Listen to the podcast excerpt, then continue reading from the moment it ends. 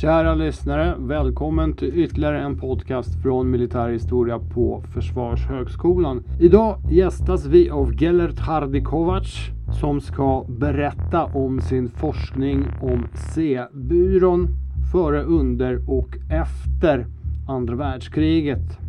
C-byrån som var i rakt nedstigande led en föregångare till MUST. Gellert berättar om C-byråns uppkomst, organisation precis före kriget. Han berättar om olika projekt som byrån företog sig under krigets gång. Han berättar om byråns galjonsfigurer, de ledande personerna och han berättar också om samarbete med USA och om kvinnliga medarbetare. Och det gör han för att han har precis givit ut boken Hemligast av alla C-byrån. Berättelsen om Sveriges hemliga underrättelse under andra världskriget på Carlssons förlag. Gellert, berätta gärna om C-byråns uppkomst. Ja, C-byrån var ju en del av den militära undertjänsten under andra världskriget. Eh, som stora delar av svenska försvaret så monterades även eh, underrättelseväsendet ner under, efter andra världskriget. Det hade funnits en viss, ett visst underrättelse, den var inte speciellt avancerad eller eh, specialiserad eh, eller effektiv under första världskriget. Men det fanns, det hette UB, eh, underrättelsebyrån, inriktad framförallt på Ryssland naturligtvis. Men den monterades ner runt 1926 precis som stora delar av det svenska försvaret efter försvarsbeslutet 26. Det här var ju glada 20-talet. Man trodde ju att den fred som var då den skulle vara för evigt och, och, och eh, det fanns ju en eh, nytillträdd socialdemokratisk regering som ville satsa på välfärdsreformer och då rusterade man ner stora delar av svenska försvaret och just underrättelsetjänst kände man inte att man hade behov av. Men sen kom ju 30-talet. Där ändrades det mesta naturligtvis. Eh, långt efter att Hitler hade kommit till makten eh, 33 så insåg eh, svenska regeringen att eh, Nazityskland faktiskt innebar en fara mot Sverige runt 1937-38. Eh, och vid samma tillfälle så började återigen Sovjet att eh, bli mer aggressivt och utåtriktat. Så ja, från 37-38 så börjar eh, försvaret rustas upp långsamt, det går inte snabbt. Och då beslutar man sig också efter mycket vånda för att det fanns ju väldigt mycket skepsis bland framförallt socialdemokrater mot underrättelseväsendet, både militär och naturligtvis polisen också. Ehm, men eh, 1938 så beslutar man sig att inrätta eh, en militär underrättelseapparat också. Till att början så, eh, så hade den två delar grovt sett ungefär. En, något som heter inrik, utrikesbyrån eller utrikesavdelningen och inrikesavdelningen. Utrikesavdelningen det var baserat på militärattachéerna. Den, de rapporter som de sände hem, de relativt begränsade informationen som de fick. Och inrikesavdelningen, den de skulle svara för eh, kontraspionage i Sverige mot eh, sabotörer både till höger och vänster. Fast i början var det naturligtvis mest då till vänster kommunister som man riktade sig in på. Men ganska snart så visade det sig att de här två avdelningarna inte var så effektiva. Utrikesavdelningen, dels för att man det information som man fick till exempel i Berlin det var ganska begränsat naturligtvis i många andra städer. I Moskva hade man ingen attaché alls länge. Inrikesavdelningen eh, den konkurrerades ganska snart ut av, eh, av säkerhetstjänsten, allmänna säkerhetstjänsten som var Säpos föregångare. Som, som paxade den inrikes eh, säkerheten och kontraspionaget. Så att länge så hade militär undertjänsten svårt att hitta sin riktiga roll. Och därför så skapades det 1940, ungefär i samband med Tysklands anfall på Norge, Eh, en tredje del. Och det var, från början hette de gränssektionen, eller gränsbyrån, gränsavdelningen. Och de skulle ha som uppgift att eh, bevaka längs gränserna, förhöra människor som, hade, som kom över från det nyss ockuperade Norge och Danmark, Eh, så från början skulle liksom den här gränsbyrån vara reaktiv, att man skulle snappa upp folk och information över gränserna. Men efter något år eller så, så börjar eh, gränsbyrån bli mer så att säga, proaktiv, det vill säga man skickade över agenter till andra sidan för att aktivt ta reda på vad som hände där i det, de tyskarna ockuperade Norge. Eh, Norge och Danmark framförallt. Så, och då vid det laget ungefär någon gång 1941-42 så byter också gränssektionen namn till eh, C-avdelningen eller C-byrån. Ingen vet exakt varför, om det är C för den tredje bokstaven, tredje byrån, avdelningen. Men många tänker att det var efter Karl Petersen då, Karl C stavades Karl Petersen. Men ingen vet, men C-byrån, från 1942 så är namnet C-byrån vedertaget. Det ska dock inte blandas ihop med Centralbyrån som faktiskt var en del av allmänna säkerhetstjänsten, det vill säga Säkerhetspolisen. Så det är inte samma sak.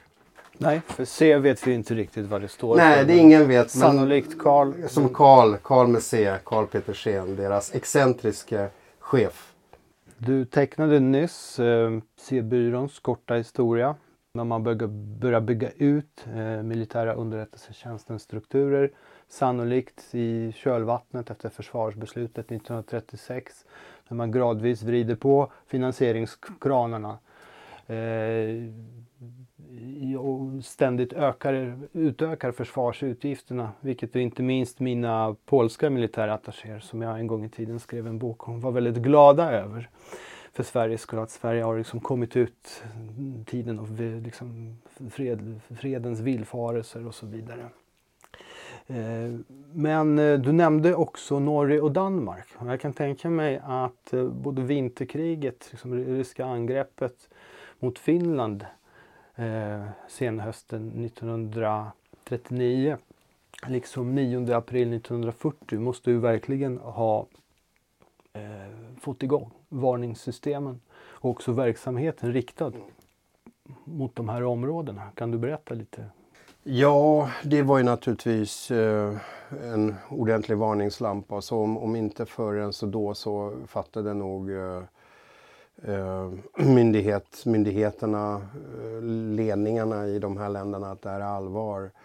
Eh, Sverige var nog ändå, av de här nordiska länderna, så var ändå Sverige som eh, tog det här ändå kanske på mest allvar. Dels för att man, man var närmare Finland och eh, engagerade sig mycket mer i, eh, i Finland och så. Eh, Danmark var ju eh, totalt nedrustat. Där hade ju försvaret väldigt lågt anseende och man satsade inte alls på försvaret. De hade liksom eh, rockar från 1800-talet och, och liksom knappt någon tyngre beväpning alls. Och det märktes ju sen när tyskarna i princip tog Danmark på en eftermiddag. Ehm, även Norge var ju väldigt, norska armén var ju väldigt illa skick och flottan också. Kanske flottan var något mer eh, bättre skick än armén i Norge men ändå. De litar ju på att de skulle vara skyddade av havet och sina höga berg. Ingen skulle anfalla Norge. En annan skillnad ändå till Sveriges fördel gentemot sina nordiska grannar och det gäller ju Finland också, det är att Sverige hade ändå en industriell bas som de andra länderna saknade.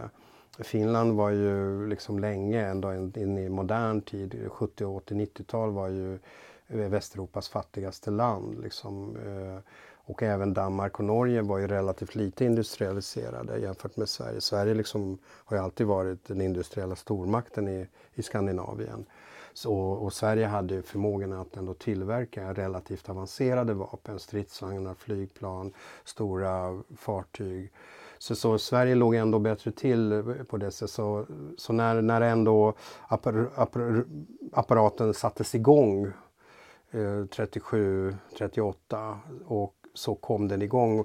Men sen dröjer det naturligtvis, det är först eh, fram, framåt 43-44 som svenska försvaret blir riktigt slagkraftigt och det är också då som tyskarna i sin tur blir mycket svagare, eh, får stora förluster. Och det är då 43 som Sverige totalt också eh, ställer om från att ha varit ganska undfallande mot Tyskland till att, till att eh, bli mycket mer eh, tydligt och fast antinazistiskt och säga nej till Tyskland och också bli mycket mer proallierade, framförallt naturligtvis västallierade och då framförallt amerikanarna byggde man nära relationer med från och med 1943. Och just de, att bygga relationer med amerikanarna, där var kanske C-byråns främsta enskilda gärning, eh, viktigaste gärning var nog det. De, de, och det är kanske som är unikt med C-byrån. det är ju att, eh, att de var de allra första svenska organ, myndighetsorgan eh, som, som tog kontakt med eh, Eh, amerikanska militären eh, och etablerade ett antal olika projekt. Eh, undercover naturligtvis, men med svenska regeringens väl, väl, välvilja och, och svenska regeringens godkännande, annars hade de inte kunnat göra. Och det var ju både mot Norge, etablera stora baser i fjällen mellan Norge, Danmark, Finland, Baltikum och även då i Ungern då som jag beskriver som är där, där C-byråns ungerska aktion var väldigt nära sammanflätat med Raoul Wallenbergs aktion då. Så att, så att eh, det är nog det viktigaste eh, C-byrån faktiskt gjorde också. Att de var de första som tog kontakt, etablerade stark kontakt med amerikanerna. Samarbete, inte bara kontakt utan samarbete. Och det skedde ifrån 43, det är då året då det vände. Inte bara allmänt i kriget utan då Sverige, ganska tvärt faktiskt, eh, bröt med Tyskland och vågade säga nej till Tyskland. Eh, eh då upphörde ju de här permitteringstågen och, och allt det här. Och det, det, det, var, det var ganska tvärt. Och det har ju mycket att göra med att Tyskland blev svagare naturligtvis efter Stalingrad och allt det här. Men också att svenska försvaret då hade kommit upp till en nivå att nu kunde man realistiskt sett försvara sig mot Tyskland. De här kontakterna och samarbetet med USA, var det något som bestod sedan efter kriget? Eh, eller eh, ja, naturligtvis. gällde det, det tog inte slut? Nej, nej, nej, tvärtom. Det, allierade segern? Tvärtom, tvärtom, tvärtom. Det, det, var ju, det rullade igång ännu mer. Så C-byrån det, det, det påbörjades under andra världskriget, eller från sommaren 1943 ungefär. Men eh, efter kriget så, så blev det ju ännu mer eh, intensivt naturligtvis. Och om vi tar till exempel aktionerna i Baltikum som började hösten 1943. Att man skickade över agenter, balter till Baltikum varav de flesta tillfångatogs eller så. Ehm, det var för övrigt baltiska aktionen var, det var ganska rörig. Den skulle officiellt syfta till att eh, hämta judar från Baltikum under nazisterna. Men då var ju de baltiska judarna mördade sedan nästan två år tillbaks. Eh, så att det, man hämtade hem balter varav en del faktiskt hade samarbetat med tyskarna och det här fick ju ryssarna reda på ganska snart naturligtvis. Så, så Baltikumaktionen var ju inte en av deras mest lyckade aktioner men det var också en viktig aktion just för att etablera samarbetet med amerikanerna. Eh, men om vi tänker på den baltiska aktionen, ja den är, den är ju väldigt känd att den eh, fortsatte man några år efter kriget och eh, eh, man fortsatte att skicka agenter in i Baltikum, alltså exilbalter som skickades iväg för att i de flesta fall tillfångatas eller avrättas ganska snart efter att de hade landat. Och sen har vi ju med de här aktionerna över Baltikum har vi det som är mest känt naturligtvis, det är DC-3 och och allt det där när Sverige ägnar sig på amerikanskt uppdrag åt, åt eh, spionflygningar över eh, det sovjetiska Baltikum. Det, det var ju liksom ett sånt. Så att eh, C-byrån lades ner i början av 1946 men återuppstod typ dagen därefter som T-kontoret under Tede Palm. T-kontoret, alltså, efter Tede. Okay, då kanske det finns lite fog för, för C-tolkningen. ja, jo absolut. Med, med så, så, nej men absolut, de här, de här kontakterna eh, har ju bestått under hela efterkrigstiden. Eh, ända tills våran, våran, eh, våran tid naturligtvis. Eh, det, det, har vi massa exempel på. Att det, det har funnits starka militära band och inte minst underrättelser mellan Sverige och USA under hela eh, e-, efterkrigstiden trots att framförallt Socialdemokraterna ofta har förnekat eller inte låtsas om det här för att det varit ideologiskt lite känsligt. Det, det hade ju naturligtvis en, ehm, det fanns en period när de här kontakterna var lite rocky, så att säga, lite skakiga och det var ju när Olof Palme hade sin mest radikala tid när han till exempel framförallt efter Eh, den här talen efter julbombningen av Hanoi 1972 när han jämförde amerikanerna med nazisterna i det här berömda talet om Guernica och Sobibor och Hanoi 72. Det tog naturligtvis amerikanerna otroligt illa upp.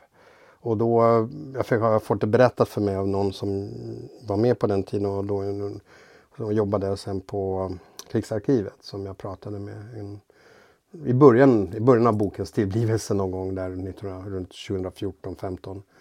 Eh, så berättade han för mig att eh, då ville amerikanerna avbryta det här underrättelsesamarbetet och då var det tydligen så att Palme ringde dem och vädjade eh, till amerikanska ambassadören att prata med eh, eh, Pentagon om att inte avbryta den. Att, att eh, han, han ville inte han ville inte att det här skulle tas så illa upp som det gjorde. Fast, ja. Så att eh, nej men de här kontakterna bestod ju under hela hela efterkrigstiden. Men har ju delvis förnekats. För det har varit känsligt. Om vi går tillbaka till andra världskriget som ju en stor del av din bok behandlar uttryckligen krigsåren. Men det var, rådde febril verksamhet på, på denna institution. Om du fick välja tre operationer som C-byrån genomförde under kriget eh, efter, efter vikt eller kanske efter originalitet och säg, problemlösning. Vilka tre av de som du beskriver i boken skulle du välja? Ja, det fanns ju gott om väldigt eh, originella och ganska vilda projekt. Och det, det projekt som eh, eh ändå fick kanske mest betydelse för framtiden, det var ju naturligtvis det här Westfield Mission som var ett täcknamn på massor med olika operationer, underoperationer. Men det, det syftade till att bygga upp stora baser i svensk-norska fjällen.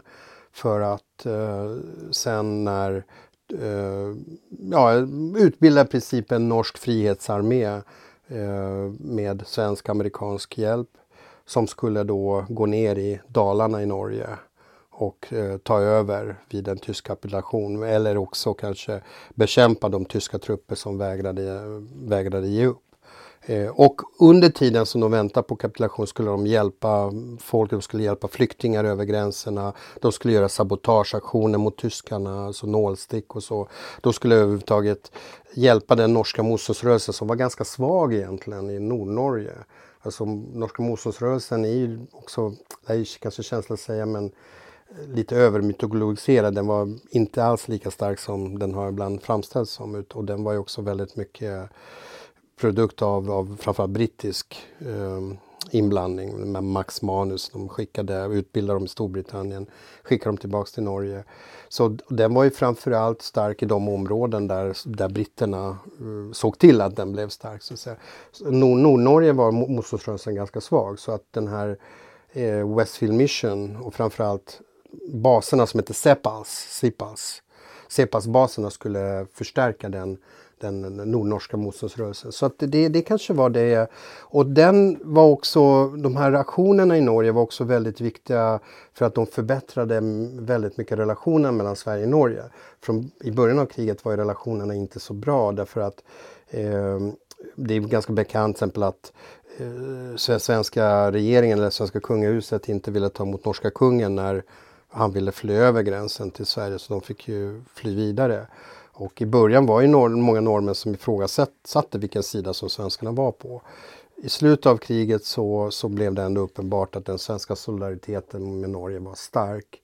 Och det, det, svenskarna, inte minst C-byrån, hjälpte till väldigt mycket till att eh, etablera liksom stark, starkare motståndsrörelse i Nordnorge och, och så. Så Sepals och Westfield Mission var kanske det enskilt viktiga. Men sen mest känd, en av de mest kända andra det är ju det här Stella Polaris där man skulle ja. få över stora delar av uh, finska underrättelsetjänsten och framförallt signalspaningen och all deras digra material om Sovjetunionen.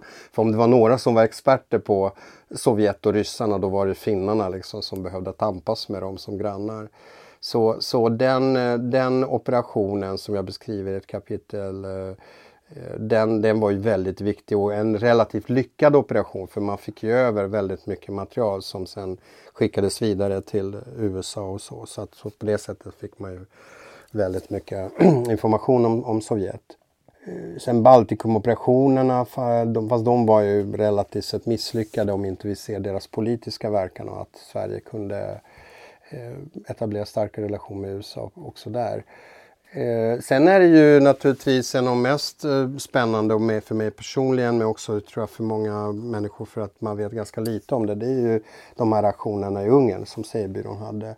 Dels för att mm, de här aktionerna där kom ju väldigt nära Raoul Wallenbergs humanitära aktion. Alltså att jag visar i den här boken, precis som min, jag kom in på det ledade min förra bok Skymning över Budapest som handlar om Wallenberg och räddningsaktionen att Raoul Wallenberg hade kontakt med underrättelsetjänsten. Jag vill inte gå så långt som att han var agent men han var absolut en tillgång som också hade en politisk roll i Ungern och underrättelseroll. Ehm, och det visar jag väldigt tydligt i boken att det fanns en sammanflätning med Wallenbergs eh, uppdrag i Ungern.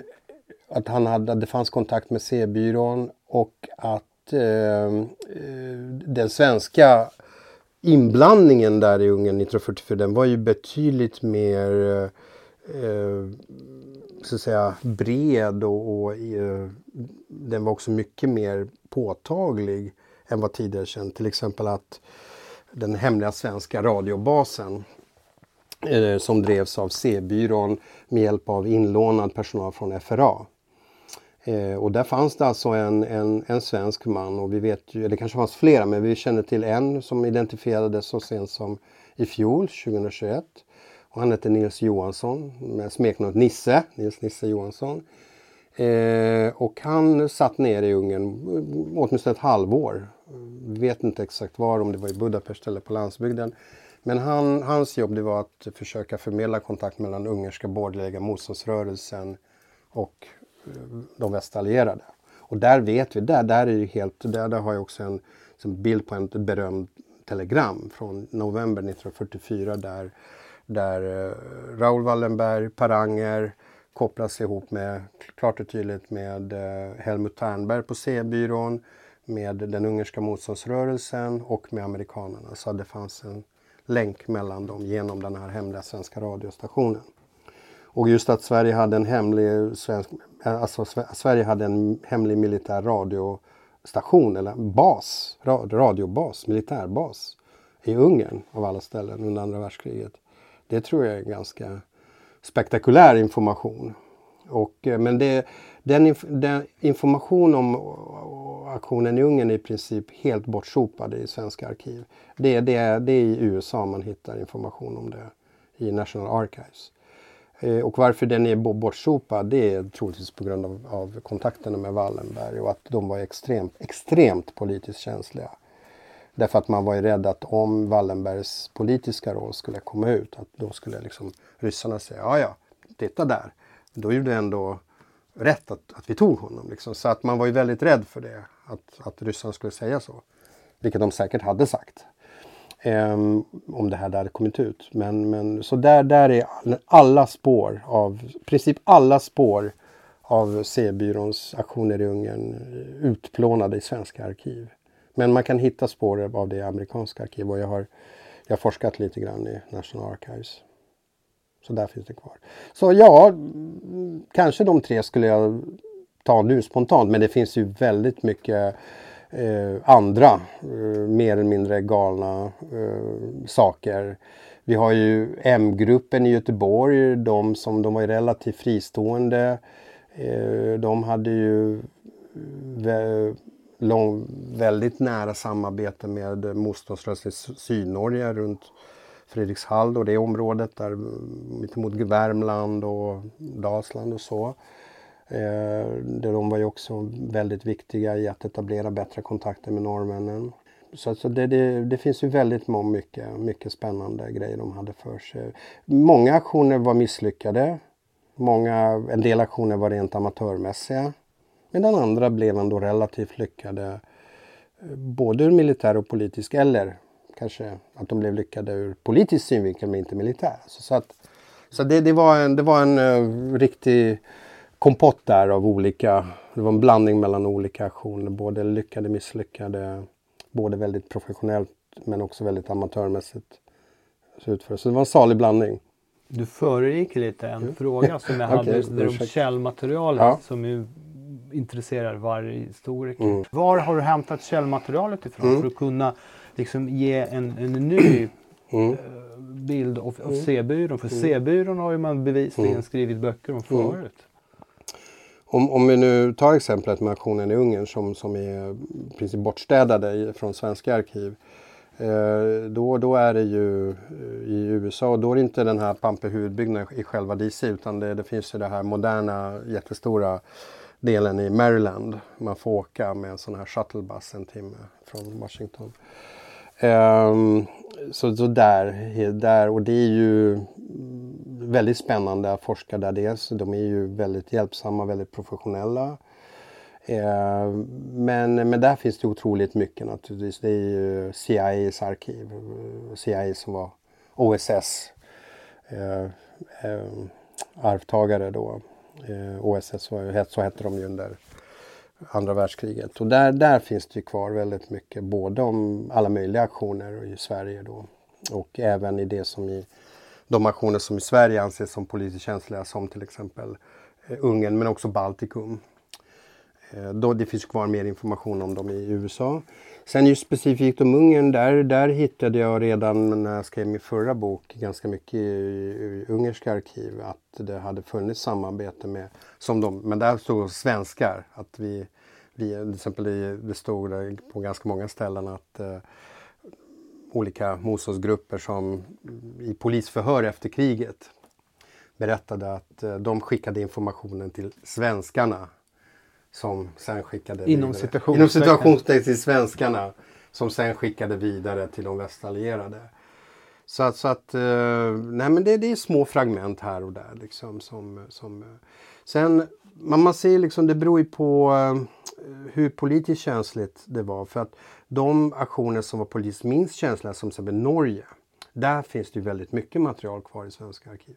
Så ju mer politiskt känsliga eh, desto, desto mindre material. Man har ju helt enkelt rensat ut mer och det, det kan man ju förstå liksom för att eh, eh eller så kan det fortfarande vara vissa saker som är sekretesstämplade. Det finns ju vissa saker faktiskt från andra världskriget. Fast där börjar det lösas upp för att nu, nu är det liksom ingen, ingen som princip som var aktiv då som lever längre. Liksom. Så att, eh, ja.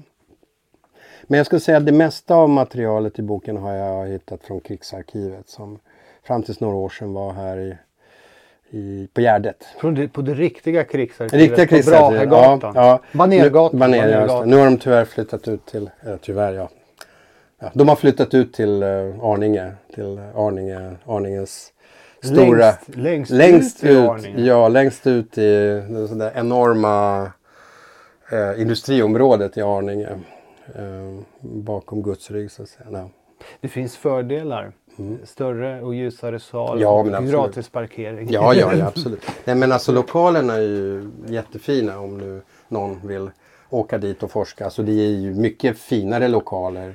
Men samtidigt på Banergatan, där kände man sig lite som att man var på 40, 40-talet. Liksom där kände man att man går in i en kuliss. Så skulle man, man hade kunnat spela in en film om ett arkiv från 40-talet, från andra världskriget. Så det var ju sam, nästan samma samma lokaler som man hade då på 40-talet. Ja, onekligen så, så de frammanade en viss känsla. Ja, så det Nya var ju... krigsarkivet frammanar inga känslor. Absolut. Va? Nej, nej, men det, där det är funktionellt. Det är funktionellt, ja. Mm. Och så. Eh, så. Här kan jag inskjuta, fast det inte alls hör till vårt samtal, att fram till början av 60-talet så lydde krigsarkivet under militärhistoriska avdelningen. Här på Försvarshögskolan? Eh, dåvarande. Ja. Mm. Eh, som då lydde under generalstaben mm. också. Så därav så kontrollerade MHA-cheferna fram tills dess åtminstone teoretiskt sett även krigsarkivets verksamhet.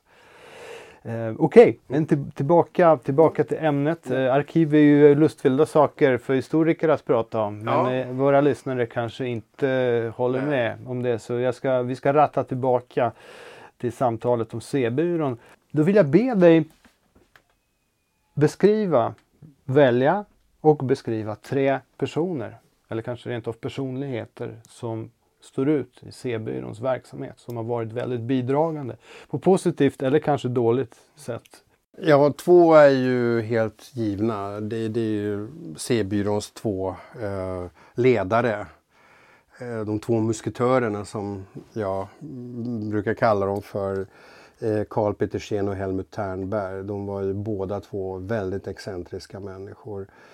Eh, Karl Petersen ehm, var liksom en sån väldigt, väldigt aristokratisk eh, figur av liksom klassisk gammal, nästan parodi på sån gammal militär.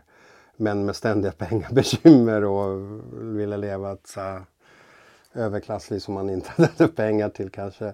Eh, hade haft väldigt äventyrligt liv, eh, hade jag arbetat som gendarm i Persien liksom och varit ballongflygare och tydligen varit och det, mm, observatör i Gallipoli-fälttåget. Jag, mm, jag kommer inte ihåg på vilken sida han var men han, så att han hade ju, han drogs verkligen till fara och till, till krig. Eh, sen, han var också med på vita sidan i finska inbördeskriget. Eh, men sen eh, blev han ju också, han var också involverad i internationella Röda Korset så att eh, han var väldigt mångsidig men äventyrlig. Rastlös, väldigt rastlös person verkar han ha varit. Eh, och Helmut Ternberg var ju hans eh, syskonsjäl på många sätt. De var ju själafränder verkligen. Också väldigt rastlös person, kunde aldrig behålla ett jobb mer än några, några, några år, något år max. Också från, från början från en överklassmiljö på Östermalm. Eh, tydligen hans familj kände Raoul Wallenbergs familj ganska väl. Fast på Östermalm så kände nästan alla. Det var en väldigt snäv krets egentligen. Palme också. Palme var ju eh, tydligen kände Ternberg-familjen. Men, ehm, men också eh, rastlös. Eh, ett tag så jobbade han på Marabou chokladfabrik som, alltså inte som chokladfabrik utan handelsresande. Han är journalist ett tag på olika korrespondent för olika tidningar. Han åker till, ges ut till sjöss. Eh, sen så, han jobbar för Torsten Kruger på 30-talet, början av 30-talet. Så att han är också väldigt rastlös och eh, gör väldigt många olika grejer.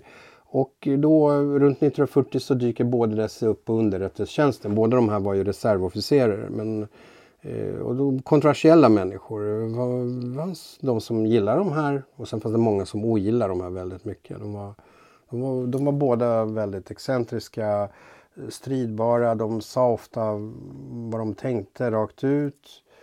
Och de var också väldigt hemliga av sig. De, hade, de älskade liksom, konspirationer och hemligheter.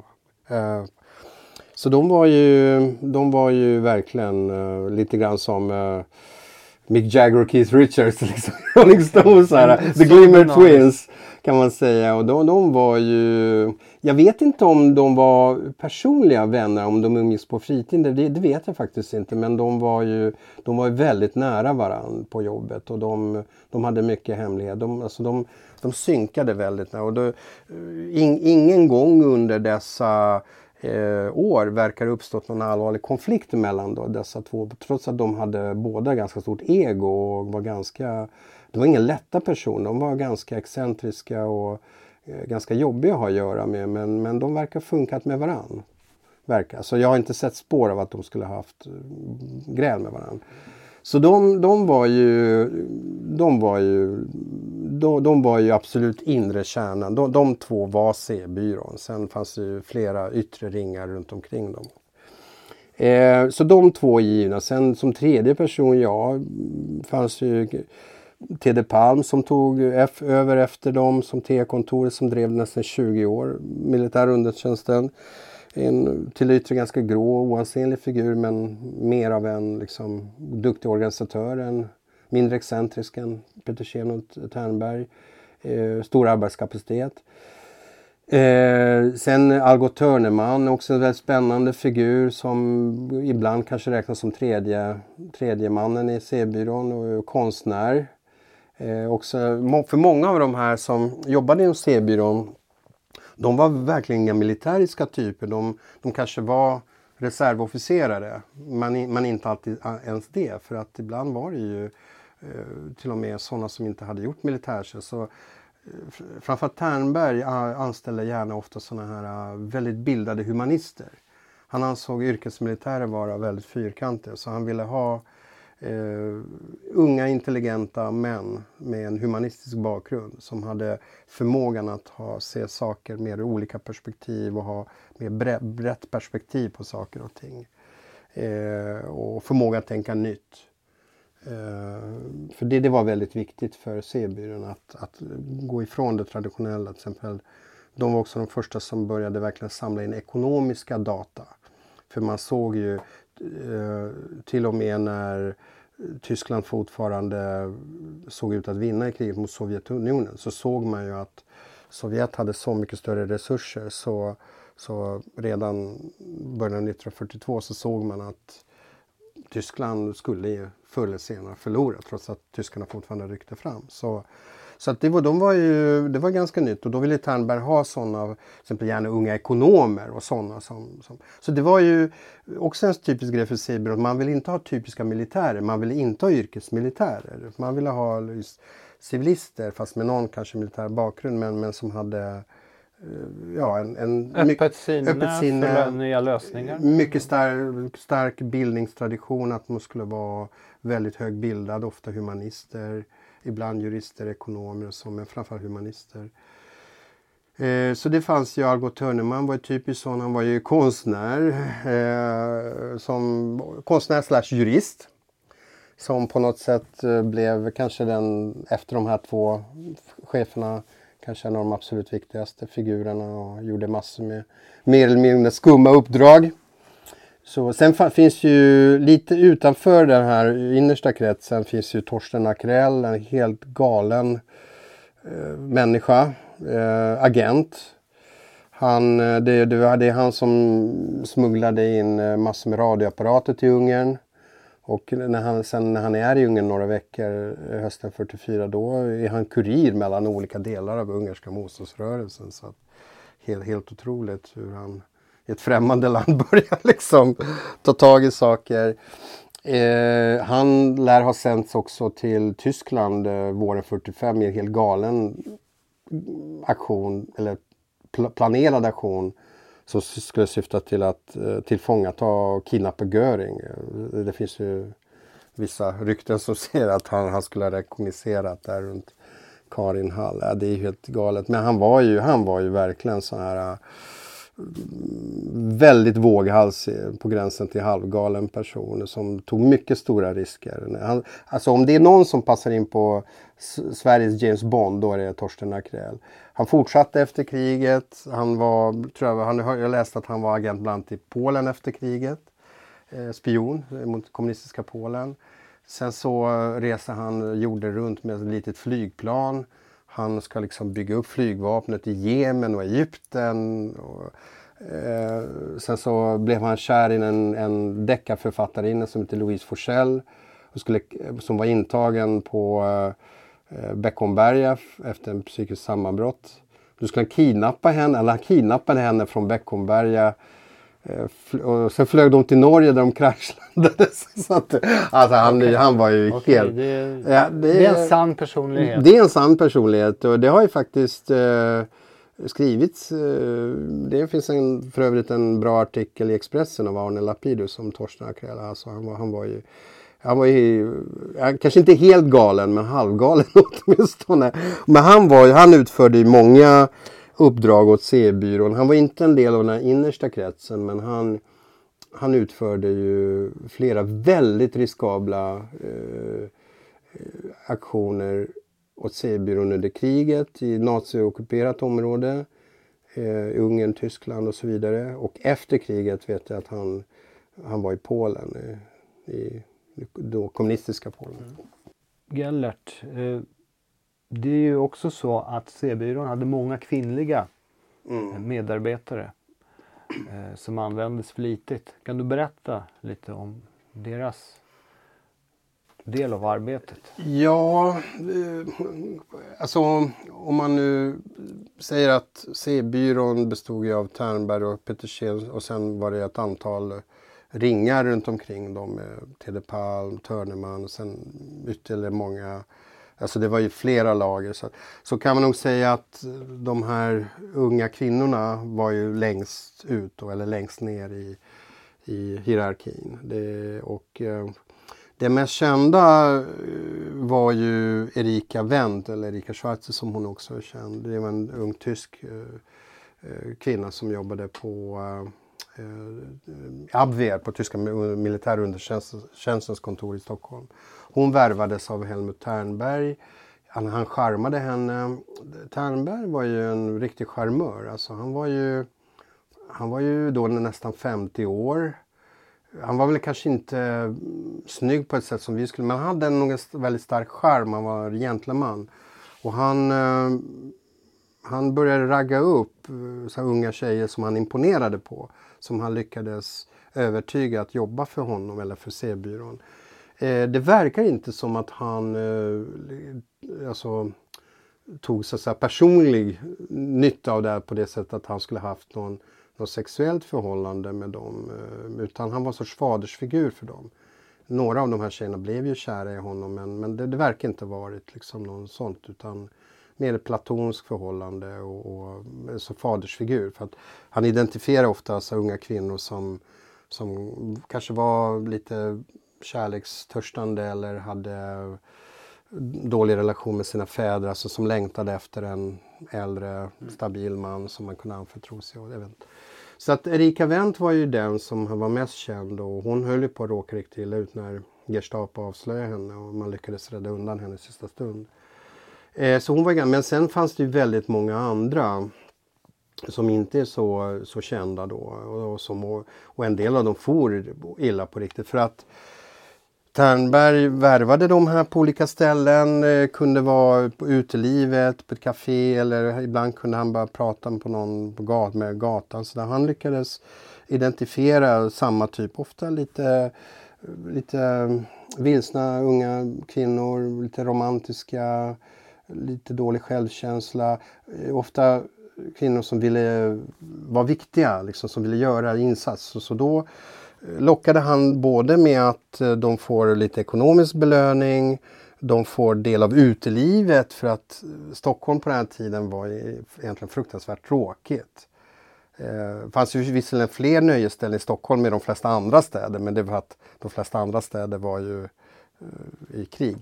Men jämfört med idag så var ju Stockholm väldigt tråkigt och grått. Det fanns ju dussintal krogar att prata om. Liksom. Och för vanliga människor var det otroligt dyrt att gå på restaurang och, och, och nattklubb och krog och sådär. Så, så han erbjöd de här tjejerna en, ehm, ett spännande liv som de aldrig hade kunnat få. Det är som att gå på fina restauranger, på Riche, eh, på Cecil, eh, på eh, eh Operakällaren och sånt där som de aldrig hade kunnat göra annars. Så de fick ju en del av en värld som de bara hade kunnat drömma om tidigare och lära känna eh, intressanta människor. Men sen var det också så, så han sa ju att eh, du kan tjäna lite pengar, du kan gå ut i nattlivet och ta del av det och så kan du göra en insats för Sverige. Du kommer att bli alltså en svensk hjälte. Liksom. Så då var det en, en del tjejer som naturligtvis, eller ganska många som nappade på det. Sen så många av de tjejerna blev ju ganska snart utbrända eller Ternberg eh, slängde ut dem för de passade inte, de pratade för mycket bredvid mun eller de var opolitliga. Ternberg till exempel var mycket noga med att inte anlita professionella prostituerade och sånt. Utan det var vanliga tjejer, lite naiva, lite oskyldiga. Eh, sen var det ju väldigt olika hur det gick för de tjejerna. En del tyckte att det var ganska roligt, spännande äventyr och kanske jobbade något år för Ternberg och sen kanske träffade någon kille och så gifte sig med och, och, och gick tillbaka till ett vanligt liv. Men sen fanns det också de där det gick riktigt illa där eh, eh, Ternberg var ju också en väldigt eh, komplicerad och, och, komplex personlighet. Så att han, eh, han, han sa förvisso väldigt tydligt att, eh, att om de inte vill så behöver de inte, absolut inte inleda någonting mer närmare med de här männen som de skulle... För det var ju naturligtvis det var uppdraget för de här unga, ofta ganska söta tjejerna. De skulle ragga upp utländska män och pumpa information från dem. Traditionell honungsfälla? Ja, det kan man säga. Eh, men sen hur långt det gick, det var ju väldigt olika och också hur, hur, hur illa de här tjejerna for. För att Ternberg sa väldigt tydligt att eh, de, måste, de behöver, om de inte vill, så behöver de inte inleda något närmare med männen. Men, nu kommer alltid ett men, men samtidigt så gör de det så så kan de ju kanske få ännu mer information eh, och då får de kanske ännu mer belöning. Så att han var ju lite mm, tvety, minst sagt tvetydlig där. Så, eh, så det var ju, det gick väl, var ju väldigt olika. En del tjejer eh, lyckades hålla den här gränsen eh, och gick aldrig vidare till något mer intimt. En del kvinnor gick kanske vidare och kanske till och med gillade så. Men så fanns det också en del som inte ville gå vidare men, men, men där det blev så. Till exempel det, det fanns ju vissa gånger det, det, det ballade ur, det blev övergrepp, eh, eh nästan till våldtäkter. Ehm, det blev också graviditeter som på den tiden då det var ju, får ju inte glömma att det var ju otro, fortfarande väldigt skamligt i Sverige om en ung kvinna som var ogift fick barn utan man. Så, så det var ju några tragiska fall också tydligen där, där de här unga kvinnorna ville göra abort och abort var ju fortfarande strängt förbjudet vid den här tiden. Så, så det, var ju, det var ju ett antal av de här kvinnorna som faktiskt får riktigt illa. Eh, och Ternberg var väldigt komplex, väldigt eh, så, så, ja, riktigt, riktigt eh, Mr Jekyll Dr Hyde kunde han vara faktiskt. Han kunde vara väldigt ömsint, omhändertagande mot eh, tjejerna. Men eh, kunde, framförallt när han var stressad och hade väldigt mycket olika, för han reste ju runt ständigt i Europa. Så ibland så ringde de här tjejerna till honom och, och grät och sa att de har problem och de mår dåligt och de vill sluta. Ibland kunde han komma till dem och trösta dem. Men ibland kunde han säga, nu har jag inte tid med dig, jag ska resa till eh, Tyskland imorgon, hej då. Liksom. Så att han kunde också vara väldigt kylig och kall. Så det, det, det, var, ju, det var ju en del som faktiskt får riktigt illa. Eh, Jan Bergman skrev en bok för några år om den, Sekreterarklubben, som delvis är skönlitterär fiction. Men det finns ju, grunden i det är, är sann. Och han har ju återgivit ganska bra att eh, många av de här eh, mådde ju lite ganska dåligt efteråt. Tydligen många av dem skaffade inte barn eh, efteråt. Eh, hans mor, Bergmans mor, lär ha varit också en av de här kvinnorna. Så att, ja, så att eh, nej men det kapitlet är väl, det var väl, eh, ja det var, det var ganska svårt att skriva. Hur mycket man skulle skriva, hur mycket man skulle avslöja om de här kvinnorna, hur och där var det också så att jag ibland eh, tog med lite skönlitterära grepp och mm, började spekulera i relationen mellan Ternberg och de här kvinnorna och gick in i hur de här kvinnorna, kvinnorna deras motivation och sådär. Så att eh, det kapitlet är ju, ja det var, det var ganska speciellt att skriva. Och försökte övriga byrån på något sätt hjälpa dem? Fanns det ett system för att omhänderta det här? Jag ställer frågan mm. eftersom det verkar inte ha varit fallet. Nej, Nej det, det, det, tror jag inte. Det, det här var väldigt, de här att eh, ragga upp och ha kontakt med de här eh, tjejerna. Det var ju väldigt mycket Ternbergs projekt. Karl Petersen hade inget, inget, han verkar inte ha sysslat alls med det. Utan det var Ternbergs eh, ett favoritprojekt, ett av hans favoritprojekt. Och, Eh, Eh, det här var också ganska nytt. Det, svensk underrättelsetjänst hade aldrig sysslat med sånt här tidigare utan det här var ju, det här var ju alltså Ternberg var halvtysk och han, han var ju väldigt mycket i Tyskland och det här var troligtvis inspiration från tyska, tyska underrättelsetjänsten där både Abwehr men också Gestapo sysslade väldigt mycket med honungsfällor då, där de alltså eh, hade kvinnor som, som gick på utländska diplomater och attachéer och så. Det är ju känt att eh, i Berlin så hade de ju en hel eh, bordell, Salon Kitty, som eh, det var ju Gestapo som var arbetsgivaren där och där i princip varje eh, varje rum var fullt med mikrofoner, ibland också kameror. Och det var ganska avancerat på den tiden, små kameror. Så som man spelade in vad som hände i de här rummen och använde till utpressning och så vidare. Och, Och där, där var det ju Salon Kitty, där var ju Reinhard Heydrich som var eh, master där. Det var hans favoritprojekt. Det sägs att eh, innan invigningen så gick han och inspekterade tjejerna. Men då fick alla, alltså alla mikrofoner vara avstängda. Eh, och man hade tydligen, det fanns något, fast i mycket mindre skala naturligtvis, så fanns det ju en eh, det fanns ju en gata som heter Norra Smedjegatan. Den, ligger, den låg där gallerian ligger idag, där mittgången i gallerian. För att hela den gatan revs i och med rivningarna i, på Norr, Norrmalm på 60-talet.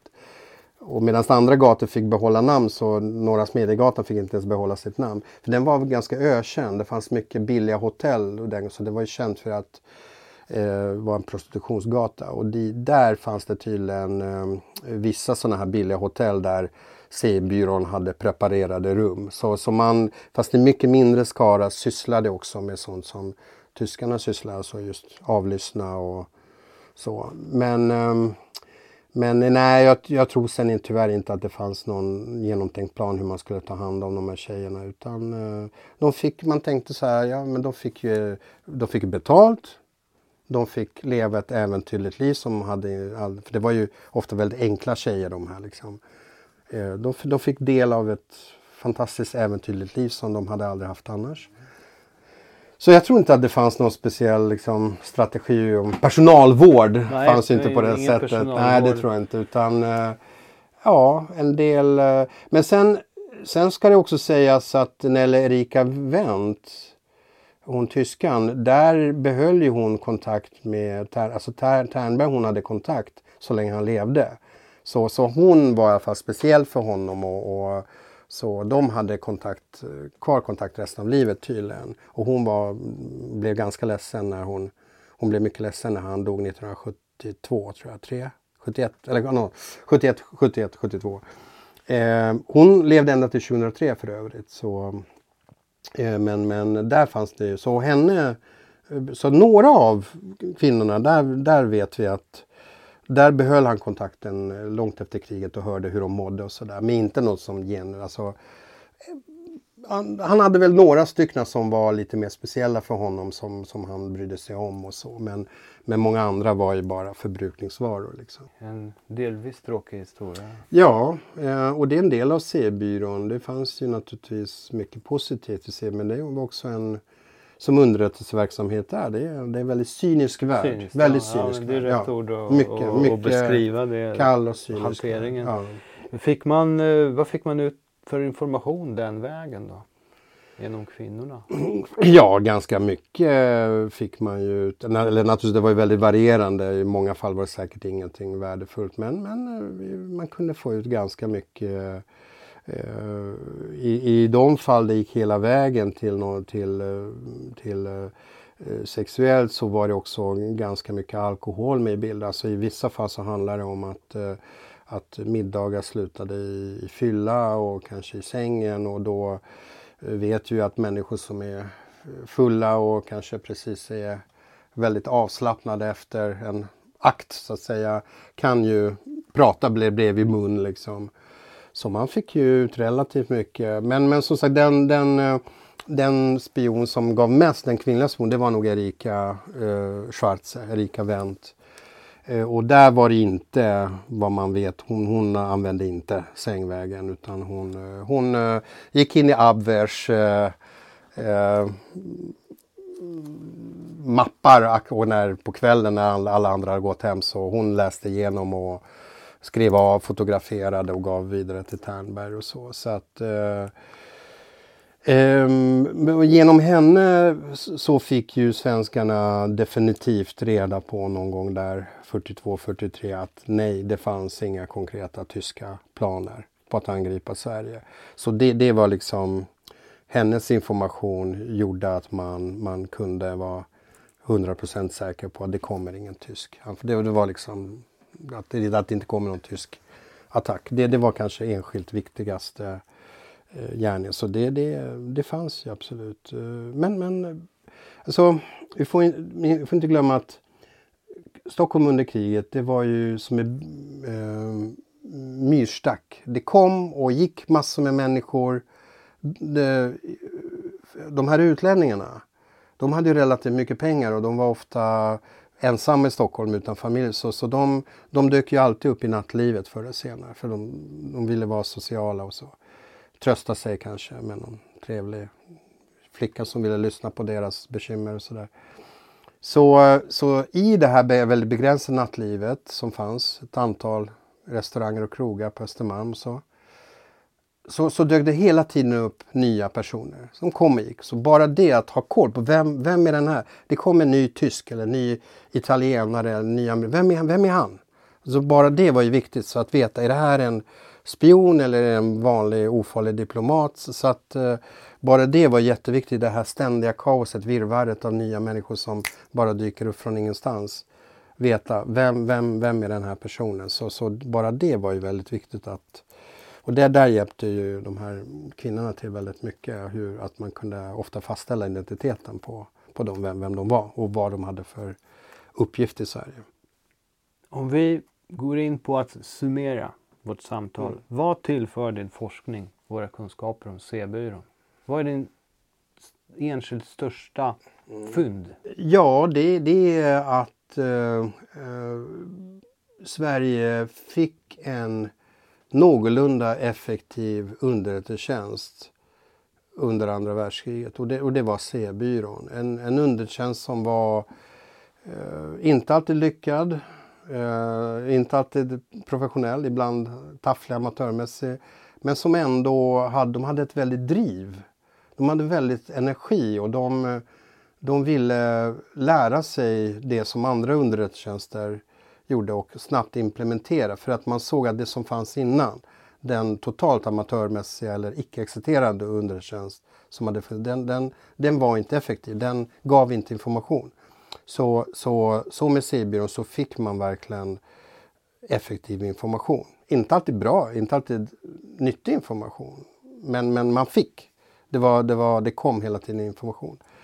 Ehm, så, så att de, de skapade den moderna underrättelsetjänsten i Sverige som sen blev T-kontoret, IB och, och sen långt senare MUST. Och så så de, de, de, de skapade det som är MUST egentligen. Eh, men, men om vi ser till det enskilt viktigaste då är det som jag var inne på tidigare, nämligen att de var de allra första som etablerade kontakt med, med amerikanerna. Och det var ju enormt viktigt för Sverige behövde plocka pluspoäng efter de första krigsårens lite väl nära samarbete eller undfallenhet mot tyskarna. Så Sverige behövde plocka poäng, pluspoäng. Ryssarna hade man dålig kontakt med sedan länge. Eh, men de hade inte bra kontakt med britterna heller för att i början av kriget så begick ju brittiska eh, underrättelsetjänsterna, det fanns ju två, SIS och uh, SOI, SOI. Var de, var, de var de värre. De var de, var, de, var de här riktigt eh, galenpannorna. Och de begick ju ett antal uh, sabotageaktioner på svensk mark. Och det berättade jag också om förra sommaren i T4 om det här med Krylbosprängningarna och sprängningarna av Horsfjärden och ubåtarna. De var ju på väg att spränga hamnen i Oxelösund. Så satt, men där stoppades de och så vidare. Så att man, man hade ju, svenskarna hade bränt eh, kontakterna med britterna ganska rejält. Så att, så att, och då, då eh, våren, sommaren 1943 så, så dyker amerikanerna upp helt plötsligt. Och då är det liksom a match made in heaven liksom för att svenskarna behöver pluspoäng. De, de, de vet att tyskarna börjar bli rökta. Sovjet, inget bra, de hatar oss, vi gillar inte dem heller britterna, nej, där var det inte bra i början av kriget. Och då dyker amerikanerna upp. Man börjar på, man, det är helt vitt ark. Man har inte haft någon kontakt med dem tidigare. Amerikanerna, deras underrättelsetjänst är ganska nybildad, OSS. De har inte kontakter, de har inte, de har inte erfarenheter, de har inte know-how. De, de, de känner inte till Europa överhuvudtaget. Så de behöver, de behöver kunskaper, alltså know-how, humankapital, kontakter, allting. Det och det kan svenskarna erbjuda. Win-win situation. Det, det, var absolut, det var en riktig win-win situation. Amerikanerna fick tillgång till smörgåsbord av de kontakter och erfarenheter som svenskarna hade fått. inte minst då eh, C-byrån med kontakterna i Tyskland till exempel. Eh, medan svenskarna fick eh, en, eh, ett samarbete med eh, framtidens supermakt. Eh, och den enda av de allierade makterna som, som Sverige inte hade haft någon sorts eh, ansträngt förhållande till tidigare. Så det, det, var, det var verkligen en win-win situation. Och eh, C-byrån påbörjade som sagt den, den eh, kontakten, det samarbetet med amerikansk militär som, som har egentligen pågått ända sedan dess. Och det samarbetet blev ju först i år tot, helt eh, så att säga, offentligt. Det, det har ju varit semi-offentligt de senaste årtionden egentligen men först offentligt blev det ju, helt offentligt blev det ju här i år, 2022, när Sverige öppet ansökte om medlemskap i NATO. Fast egentligen visste ju de flesta att Sverige har i realiteten varit med i NATO väldigt länge men nu har vi ansökt, nu vill vi öppet, vara öppet med i NATO.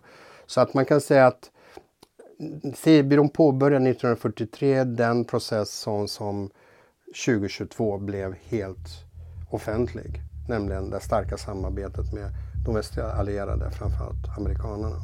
Så det kanske är C-byråns enskilt viktigaste insats. Tack så mycket för tack samtalet för att jag fick Gellert. Tack, Och tack till er, våra kära lyssnare. Och så måste jag säga orden tack för att ni lyssnade ändå hit. Och vi hörs i en inte alltför avlägsen framtid.